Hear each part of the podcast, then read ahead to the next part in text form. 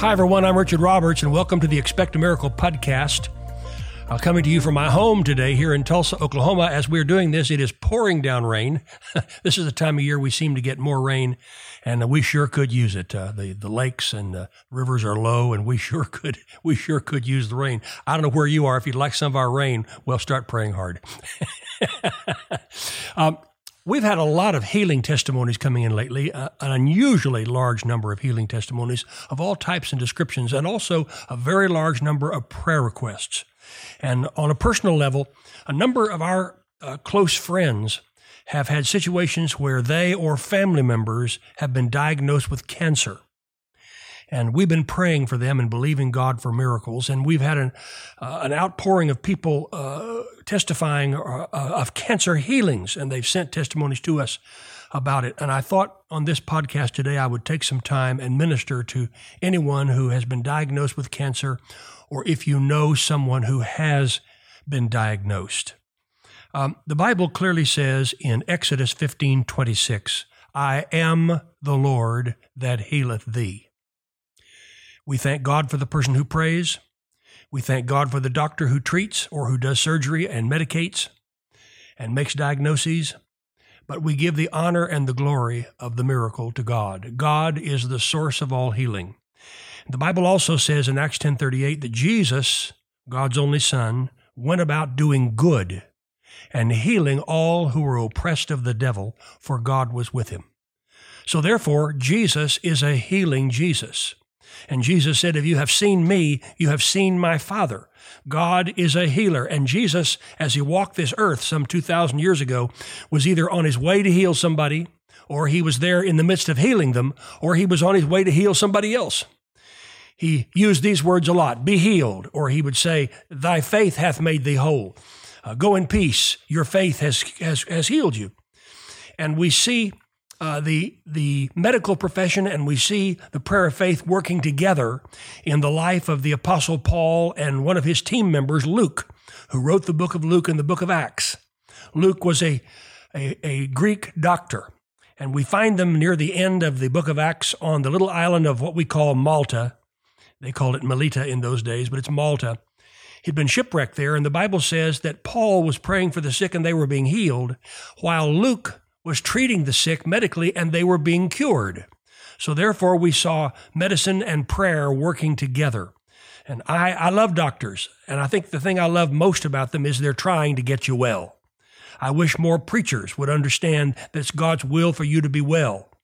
I believe the Bible says that they, they that are sick need a physician, but also the Bible says the prayer of faith shall save the sick person, and the Lord will raise them up. Now, as you know, I'm not a medical doctor. I have an earned doctorate, but it's not in medicine, it's in theology. My job is not to treat people medically. My job is to pray and to believe God for miracles. And I particularly want to pray concerning cancer today. If you've been diagnosed with cancer in any area of your body, or if you know someone who has, then this podcast is for you today.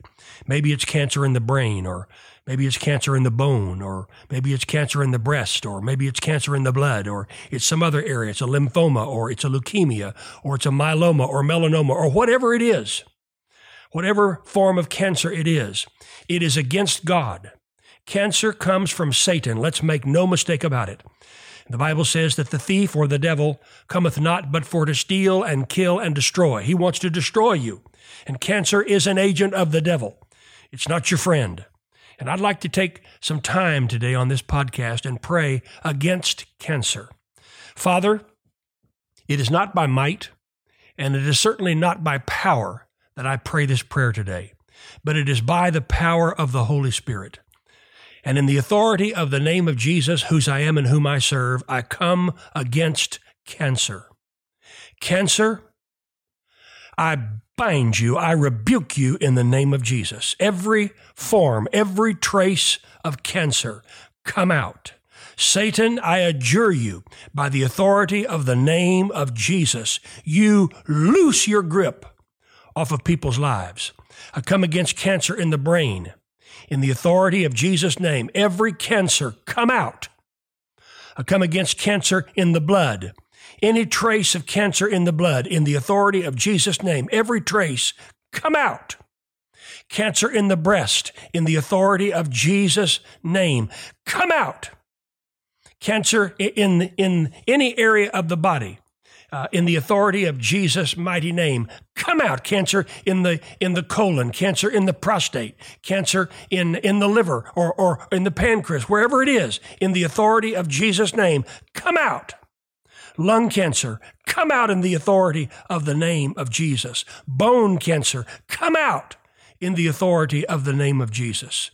You foul, tormenting cancer, I adjure you, loose this person and set them free. You know, that's the prayer that evangelist George Moncey prayed over my father in 1935 when my father, Oral Roberts, was dying with tuberculosis. As a 17 year old boy, he was carried to an evangelistic healing service where Brother George Moncey laid his hands on him and prayed. And when he prayed, he said, You foul, tormenting tuberculosis, loose this young boy and set him free. And my father was healed that night. And the proof is he lived I guess more than 70 years after that. He was totally healed of tuberculosis. And I've got news God is just as powerful today as he was then. He said, I am the Lord, and I change not. So, in the authority of the name of Jesus, I come against this satanic diagnosis of cancer. If it's you, if it's a family member, in the name of Jesus, come out. Satan, loose your grip, and may healing begin. I pray this in faith in the authority of Jesus' name. Now, I want you to let your faith go. I want you to believe God for a miracle. Let your faith go. Release your faith. Say, Richard, I agree with you in this prayer. I'm not coming out of this prayer of agreement. I'm setting my faith with you in the authority of Jesus' name. I'm believing, I'm releasing my faith right now, and I am expecting a miracle.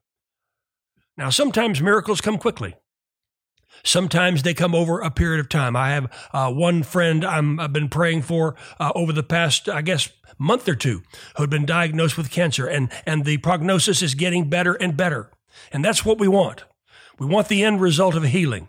And so I set my faith with you now, and I'm not coming out of this prayer of agreement. You know, there's something very special about a prayer of agreement. Matthew 18, verses 18, 19 say, says, If any, if two of you shall agree, if any two of you shall agree on earth as concerning anything that they shall ask, it shall be done by my Father.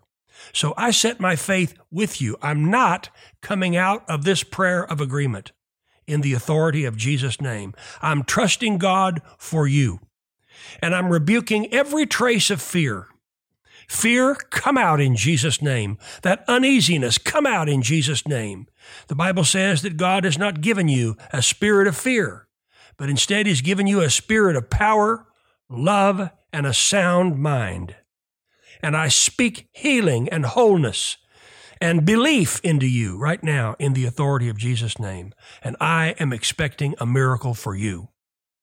You know, I was just thinking, I remember several years ago, I guess it was maybe five years ago, when my wife was diagnosed with thyroid cancer. And I remember how fear tried to grip us. I understand. I've been there. Thank God my wife is free of cancer today and strong, healthy, doing her own podcast with me on television, preaching, teaching the word of God, praying for the healing of the sick. But I understand, I understand how fear comes.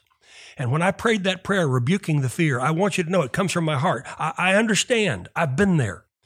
And I want to remind you, God has not given you a spirit of fear but instead has given you a spirit of power, love, and a sound mind. I was just praying for a woman just the other day, and uh, uh, I could tell she was just so so on edge from fear.